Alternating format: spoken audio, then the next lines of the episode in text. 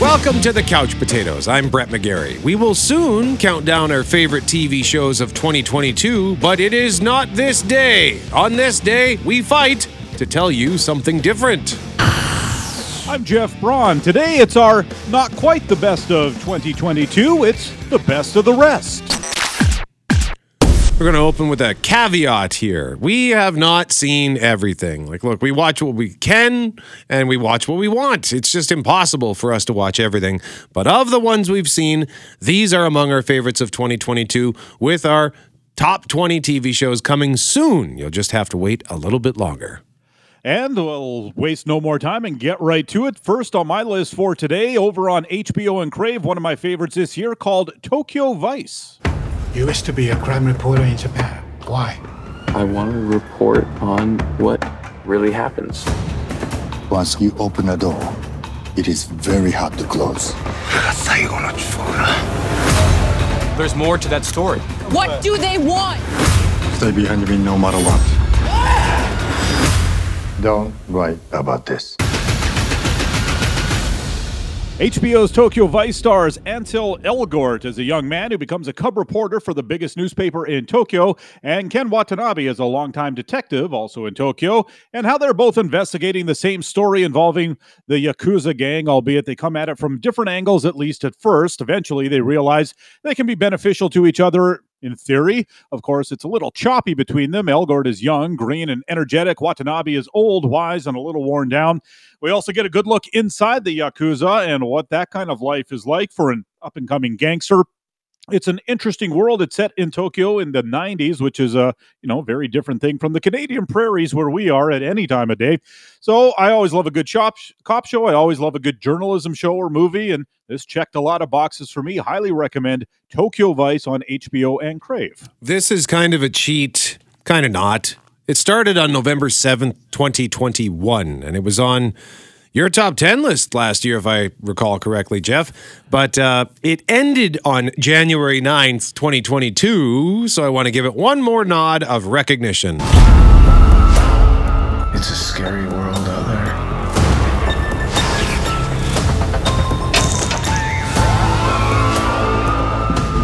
Monsters walk among us.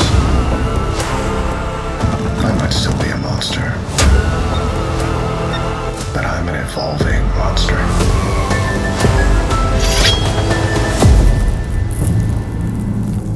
Dexter New Blood, the Showtime limited series which aired on Crave in Canada, about Dexter Morgan, the serial killer who only kills other killers. It aired for eight seasons from 2006 to 2013, and it was good, and then it was great, and then not. And then it left a bad taste in everyone's mouth with one of the worst finales ever.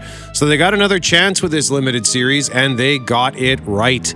You got a proper ending, and I am thrilled with the result of this series. I just I just hope they do not do a spin-off. There's been extensive talk about it, but nothing definitive.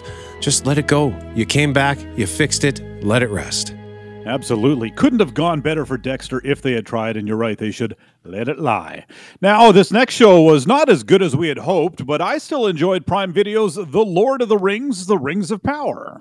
You have been told many lies of Middle Earth.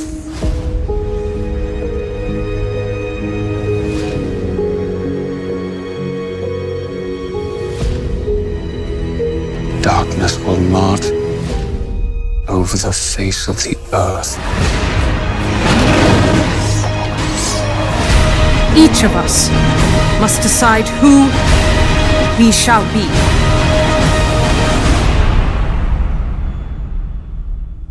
The first Lord of the Rings TV series started very strong, got a bit dull in the middle, but then picked up at the end. I love Middle Earth, so I enjoyed returning there and bopping around the various parts, at least at first. And then things sort of all collapsed into each other, and most of the characters sort of ended up in the same location by the end. It wasn't a perfect season by any stretch. Hopefully, they can course correct a bit for next season and more quickly arrive at the point of things instead of dragging stuff out for no real reason except to stall for more episodes or whatever. But the show looked amazing, so even when it was boring, that would win me over and kept my eyes glued to the screen. Next up, I sometimes like to include a nature documentary narrated by Sir David Attenborough in my year end lists, but this year it's from a different speechifier of excellent magnitude.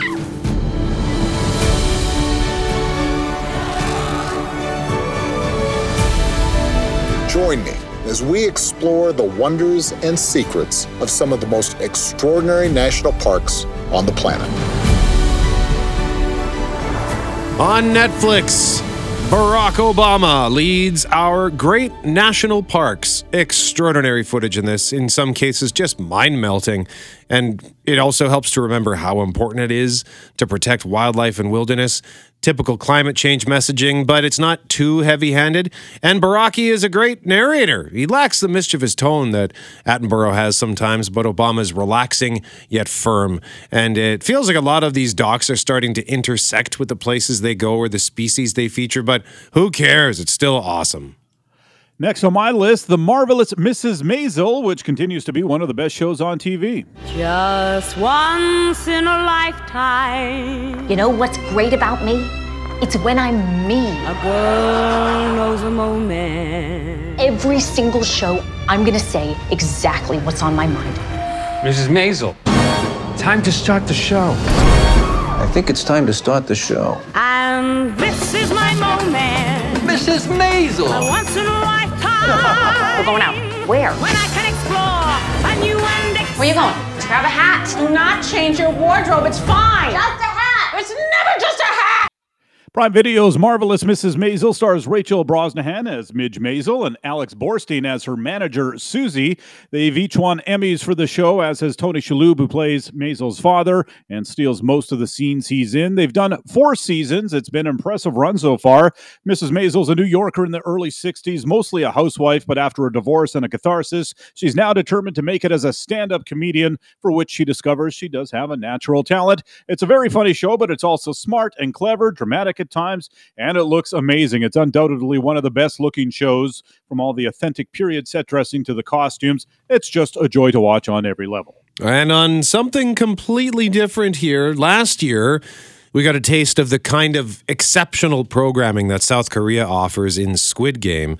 This year, we got lots more of the South Korean stuff, including their take on a zombie apocalypse with a 12 episode series that started in late January.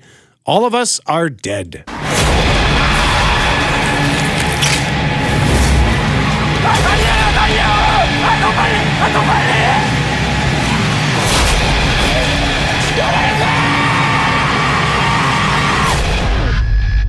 Yeah, again, it's from South Korea, so that's why none of those words probably made sense to you. But the show was excellent. It's set in a high school, and the series shows just how quickly something like this could spread, especially if they're faster and angrier zombies than other worlds like The Walking Dead, where they're a bit slower. These are more like the ones from Zack Snyder's Dawn of the Dead. And uh, as is the case with all South Korea shows, whether it's Squid Game or their remakes of shows like Money Heist, much of the focus is on socioeconomic disparities, and they weave them together just beautifully. It was a little long, a little bloated at times, uh, but there is going to be a sequel coming out in 2023. But if 12 episodes is too much and you want something shorter, maybe just try the Korean zombie movie Train to Busan, which you can find on Prime Video. The uh, once again, All of Us Are Dead is on Netflix.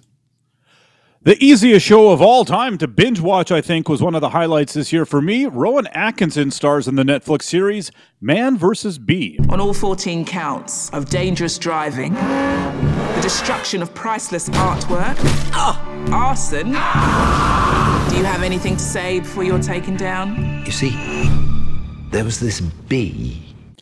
Rowan Atkinson, aka Mr. Bean, plays a guy who becomes a professional house sitter, and he's house sitting at a fancy mansion, and there's a bee in the house, and he tries to get rid of it, and that's the whole show. It's an hour and 40 minutes worth of material carved up into nine episodes. The first one is just under 20 minutes, the rest are around 10 minutes. The episode lengths listed on Netflix are longer than they really are because there's about two minutes of credits for each episode. And as silly as it all may seem, like why not just make it a movie if it's movie length? I think it does make sense as a TV series. There's not really enough there for it to hang together as a movie. There's not enough story, but there are enough scenarios for him to fight with this bee to make episodes of television. But again, short episodes. Overall, Man vs. Bee is exactly what you would imagine it would be to be if you would think of Mr. Bean trying to get rid of a bothersome bee.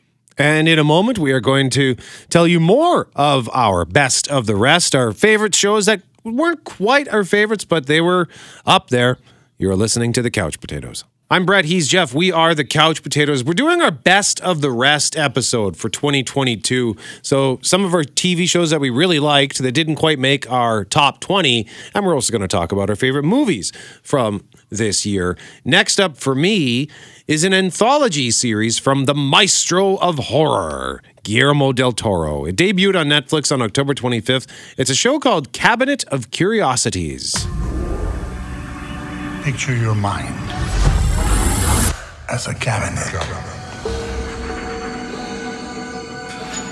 where you lock up your darkest thoughts and deepest fears. What would happen if you opened that cabinet for the world to see? We are about to find out. So, this is Del Toro's own personal Twilight Zone. Eight episodes, eight contained short stories, all of them insane. Well, I guess most of them, because the final episode, now that I think of it, is actually a fairly simple, touching, and tragic ghost story. But the rest of them are nuts, just nuts, especially episode seven, which is delightfully daffy. Episodes five and six are probably the weakest, but overall, they all start as simple mysteries, and then they just ratchet up to ludicrous speed. But in spite of the lunacy, they're all still good stories, easily the most unique series I watched all year. One of my favorite shows of the last few years had its fourth season on FX this year. It's the vampire comedy What We Do in the Shadows. This is the big opening of our nightclub. We want the drinks to be very expensive so then we attract rich humans. Rich humans are basically like veal, conceptually repulsive, but so buttery on my tongue. My search for a new wife has not been going so great. I am not a creep. I am just a very ancient warrior who wishes to marry you. Come back! Whoops. What We Do in the Shadows is a single camera mockumentary style comedy about a group of vampires living together in a house in Staten Island, New York. They are hundreds of years old, but it's set in modern times, and a lot of the comedy is derived from the fish out of the water scenario of A being vampires and B being hundreds of years old and not knowing how things like CD players work. But really, most of the comedy is derived from the fact that they're all really dumb, like Homer Simpson dumb. They also have a human with them, Guillermo, who makes a lot of withering glances at the camera, Jim Halpert style, as the audience surrogate. It's really, really good stuff, consistently funny, and something I look forward to every year. Before we move on here, I got to ask you because I know that you started watching that Cabinet of Curiosities. How far into it did you get? Oh, I just got through uh, two episodes, Brett, so we'd have something to talk about on our show that week. okay. And uh, I enjoyed them, but I was like, it, it was uh, getting kind of too gross for me. So I was like, ah, I should cut out while I'm still good before I really get some nightmares going. Yeah, those two were easily. Well, no, actually, another episode three was pretty gross, and episode seven had some really gross stuff. So yeah, never mind. Stay away from the rest of it. Um, let's move on. I've actually got a trio of shows here that are all kind of along the same lines. Let's talk some time travel in a reboot of one of my favorite shows ever, and it just simply should not work, but it does. And so Dr. Beckett finds himself leaping from life to life, striving to put right what once went wrong, and hoping each time that his next leap will be the leap home. That's a Hall of Famer voiceover right there. Quantum Leap. Obviously, I time travel into other people, so beam me up. It's not that simple. You leap into people to help them or someone around them, changing history for the better. No matter what happens, Ben, look out! I am going to be with you every step of the way until we get you home. So the original Quantum Leap aired for five seasons on NBC, starting in 1989, about a scientist who ends up traveling through time, hopping from body to body, fixing something that once went wrong. It was kind of a ridiculous show, but it was excellent. It just worked. And then they announced a reboot a couple of years ago, and I thought, well, that's dumb. But so far, it's great because it holds on to the basic premise, but it separates itself by introducing us to background characters in the present who are telling their own story. And Winston from Ghostbusters is in it, and he likes to pronounce words that start with the letter W, like this. Ben knew that the technology wasn't ready. Can you hear me? Why did he leap? Find out what he's there to do and bring him home. Winston. I'm guessing that Winston likes Wheat Thins. Quantum Leap, by the way, just got renewed for a second season, so I'm pumped because there were rumors this show was heading for the trash can. So I mean, hey, the the reboots they work sometimes, Jeff. Because I know, like, uh, are you still watching the Magnum PI reboot?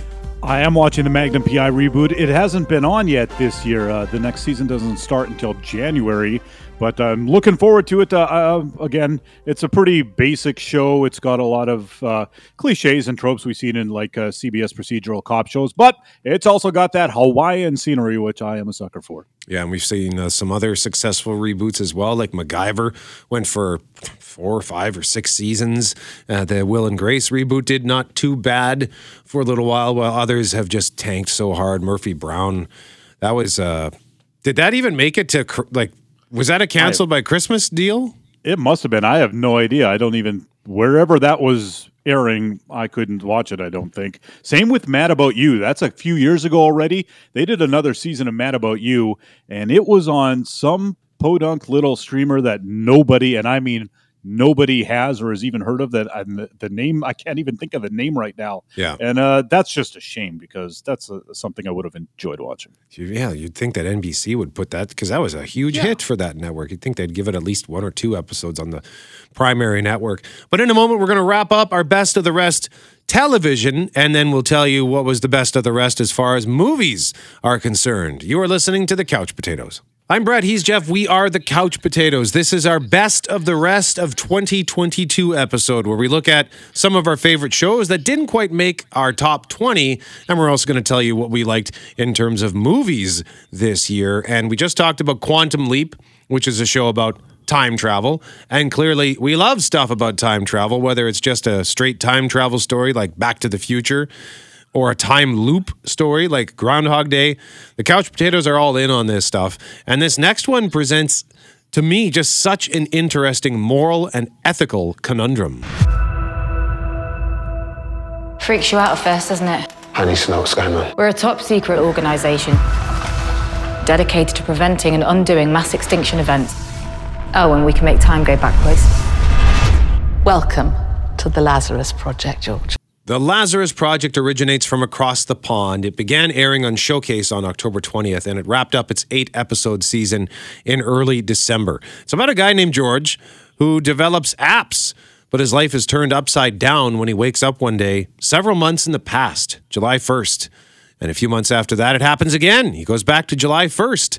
And eventually, he is recruited by a secret organization called the Lazarus Project. As you heard in the clip, they have the ability to turn the clock back, but only for extreme circumstances, basically to prevent the world from ending. So, in other words, they can't reset time even for major tragedies like 9 11. It has to be a mass extinction event. But then for George, things become a lot more complicated and personal. Like, what would you do if you had the power and knowledge to save someone you love from dying? Would you put the whole world at risk to save one person? First season was terrific, it was emotional, and it ended in a way that I just did not expect, clearing a path for a second season, which is currently being filmed. And that leads into one more time travel show. So this would be for me, as far as TV goes, the best of the rest. And I'm definitely cheating with this one because it's a show that I've already watched and definitely included in my best ofs and the year ender shows we do over the last few years. But watching it all together for the first time was one of my most pleasant viewing experiences of the year. Maybe my most pleasant, but because I've already included it in previous top tens, I don't want to create a paradox here. Seasons one, two, and three of Dark.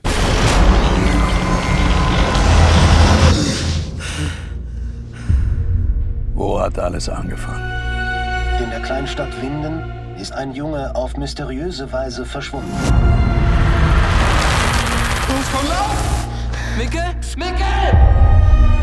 So I know I've talked about this uh, quite a bit actually in recent weeks, uh, but I gotta include it in the year ender here. In short, Dark is a German sci-fi show on Netflix about time travel. It it, it will melt your brain. It's wild stuff. It's well written, terrific acting, just an amazing story. The first season came out in 2017, second in 2019, and the third in 2020. And I've always meant to go back and watch them again because like in 2019 i could barely remember that first season and then when i did finally get around to watching the third season i could barely remember the first or second seasons so it was nice to see them together and as much as i enjoyed those seasons the first time they came out i think the second viewing was better because it was easier to follow the complicated storylines. There are so many characters and different timelines, and it's hard to keep track of who's who and where they are. But also, just having a basic understanding of the plot while forgetting a lot of the smaller details made it feel fresh and almost made it feel like something I had never watched before. And I'm actually looking to watch this probably again for a third time in the very near future. It's excellent. I give the series as a whole. The Sectional.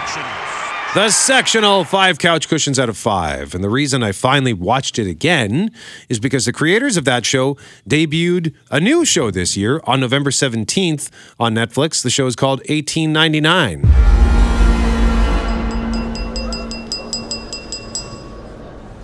Six hours ago, we received a message.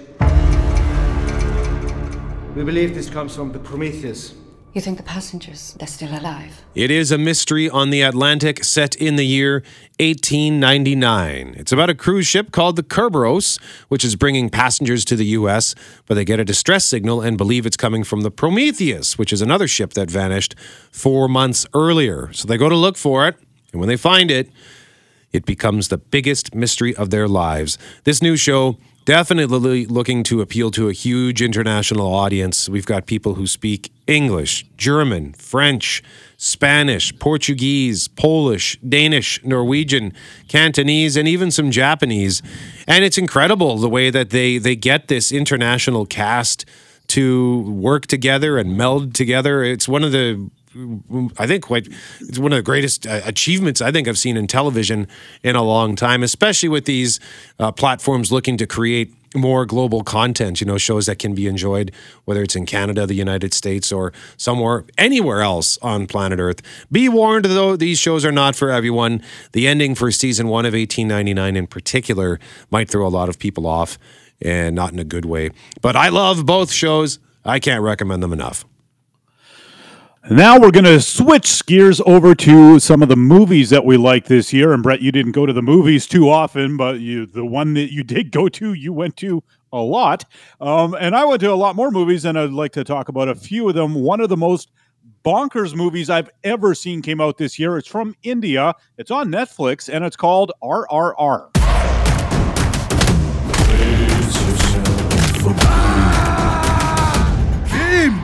ఈ నక్కల వేట ఎంతసేపు?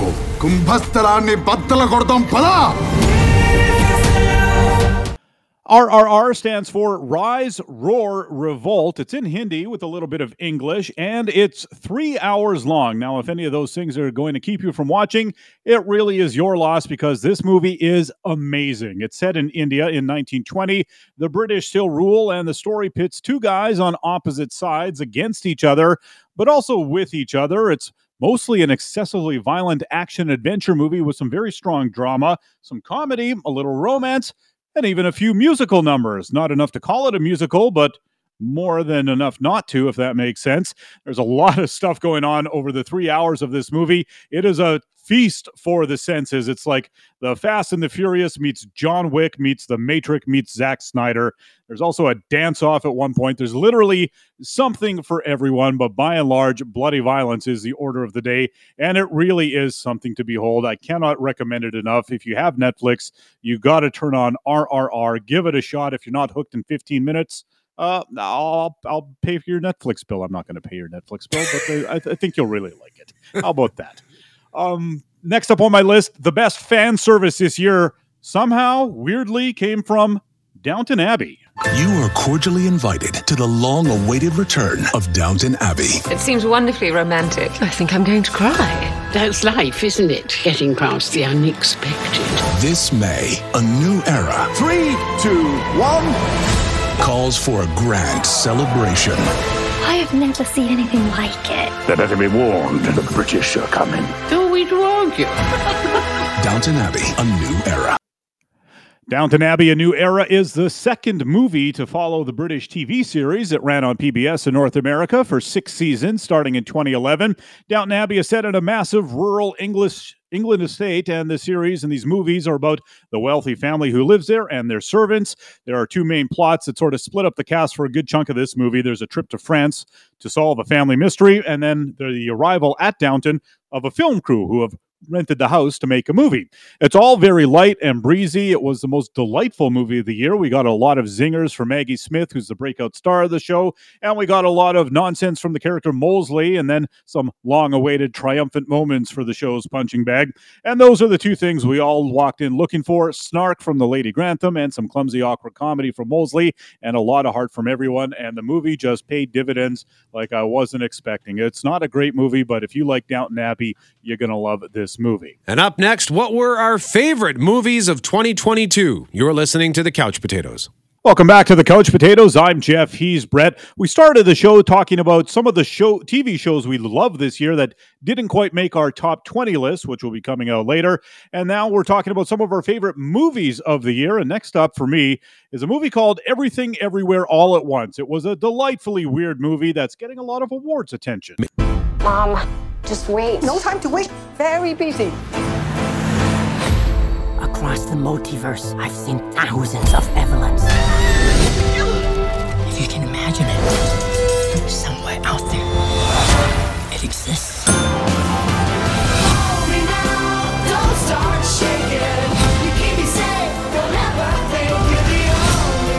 The universe is bigger than you realize. Do you think this is funny?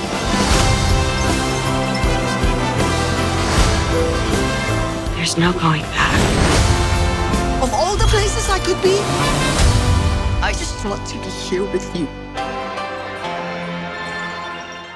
Everything Everywhere All at Once stars Michelle Yeoh as Evelyn and Ke Huy Quan as her husband Waymond. He, of course, was short round on uh, Indiana Jones and the Temple of Doom. Jamie Lee Curtis is also in it. She's just terrific. And well, I'm not sure I even know how to explain this movie. It's a multiverse story, and it falls on Evelyn to save the day. She must learn how to jump universes to other versions of herself to acquire their skills so she can fight the bad guy, which can be tricky because in other universes, the main difference may only be that everyone there has hot dogs for fingers. Uh, it's funny, it's whimsical, it's also very heartwarming. There's a strong mother daughter story at the core of it. You really do have to sort see it to sort of believe it. It's just bonkers in a delightful way. Everything, everywhere, all at once. One of the absolute highlights at the theater this year. Another one was stars Cate Blanchett, who's likely going to be a three time Oscar winner come spring. She gives the year's best performance, I thought, in a movie called Tar. Time is the thing. Time is the essential piece of interpretation. You cannot start without me. I start the clock. However, unlike a clock, sometimes my second hand stops, which means time stops. Cate Blanchett plays Lydia Tár, a world renowned orchestra conductor, gearing up for Mahler's Fifth Symphony with the Berlin Philharmonic and about to see her world come crashing down around her. It's written and directed by Todd Field. He was an actor at one point. If you remember the movie Eyes Wide Shut, he played the pianist Nick Nightingale, but he's become a director since then. He had a couple of fantastic movies in the 2000s. They were called In the Bedroom and Little Children. Now he's back with a movie called Tar, and it is excellent. I will say, though, it is probably not for everybody. It's long, about two hours, 40 minutes, and the pace is very deliberate and I think deliberately slow at the beginning. As it goes along, we follow Lydia Tár gearing up for the big show in Berlin, and only to have to face being canceled due to a previous relationship and some other things. And we learn more about her as the movie goes along. And as it turns out, she might not be as great a person as the public believes. She's certainly not as great as she believes. It really, though, is a great movie to have a discussion about afterwards because there's so much there that's open to interpretation. What is not open to interpretation, though, is the fact that Cate Blanchett is phenomenal in this. She's always amazing, but even for someone of her caliber, this is a standout performance. And now, my favorite movie of the year is this year we did not get the Batman we asked for because no one was asking for a new Batman, but we did get the Batman we deserve. Whoa, take it easy, sweetheart. Hear everything they say, ain't you? Maybe we're not so different. Who are you under there? I'm vengeance. Robert Pattinson's Batman is even darker and more brooding than any of the previous incarnations, and that's saying something. But it was also a welcome change after the more comic booky feel of the Zack Snyder movies with Ben Affleck. This is gritty, street level stuff, and even at three hours was worth every minute. The Batman joins up with the Catwoman to take on the Riddler, and the Penguin is also there. We even get a glimpse of the Joker. It's the whole Rogues Gallery right out of the gate. I love the atmosphere, the score from Michael Giacchino, and a terrific Batmobile chase. It was maybe the most surprising movie of the year for me because I really was not in the mood for a new Batman franchise so soon after the last one, which of course had its issues. But three hours later, I was hooked. I ended up seeing The Batman three times in theaters. A weirdly refreshing take on a character we've seen so, so much of over the last 30 years. We should also mention that we have not yet seen Avatar The Way of Water. So it's entirely possible that might end up being one of our favorites of 2022 that we can just have to, we'll just have to retroactively shoehorn it in in the new year because we'll no doubt have seen it by then. Uh, but in the meantime, I only have one movie I want to mention for this year because Jeff covered a couple of other ones that I enjoyed, but this is the one for me.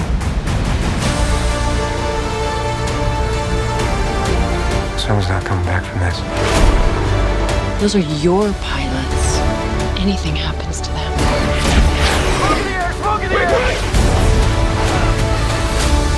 You will never forgive yourself. No turning back now. Come on! Jeez! Having any fun yet? Heck yeah, Top Gun Maverick. As of now, it is the biggest movie of the year by a mile. We'll have to wait and see what Avatar does, but Top Gun Maverick, $718 million domestic, almost 1.5 billion worldwide. Jurassic Park Dominion is next in line worldwide with just over a billion, although it's in fourth place domestic behind Doctor Strange and the Multiverse of Madness at 411 million and Black Panther Wakanda Forever at 410 million, again as of December 14th. What can I say? I have seen Top Gun Maverick six times this year, twice on the big screen, four times at home. I rented rented it twice on Prime and watched it twice with each rental. It's the most thrilling movie I have ever seen. And I know that some don't care for the movie, or at least the scenes in between. You know, I had someone tell me they dozed off in between action scenes a couple of times when they went to see it on the big screen. I don't think it's that bad. In fact, I loved it from start to finish, and the action scenes are indeed the most intense ever. It just looks so real. I know they use composites, and there's some digital chicanery and tomfoolery in there, but they really took those actors up to get that real footage on screen of them in the cockpits. It's just way better than I ever thought it would be, and I was so thrilled to see it get a nomination for Best Picture at the Golden Globes. I give it The Sectionals. two sectionals in one episode. By the way, Top Gun Maverick is on Paramount Plus as of December 22nd. So our top TV shows of 2022, they are coming soon. I'm Brett, he's Jeff. We are the Couch Potatoes. Remember, if it requires getting up off the couch, don't bother.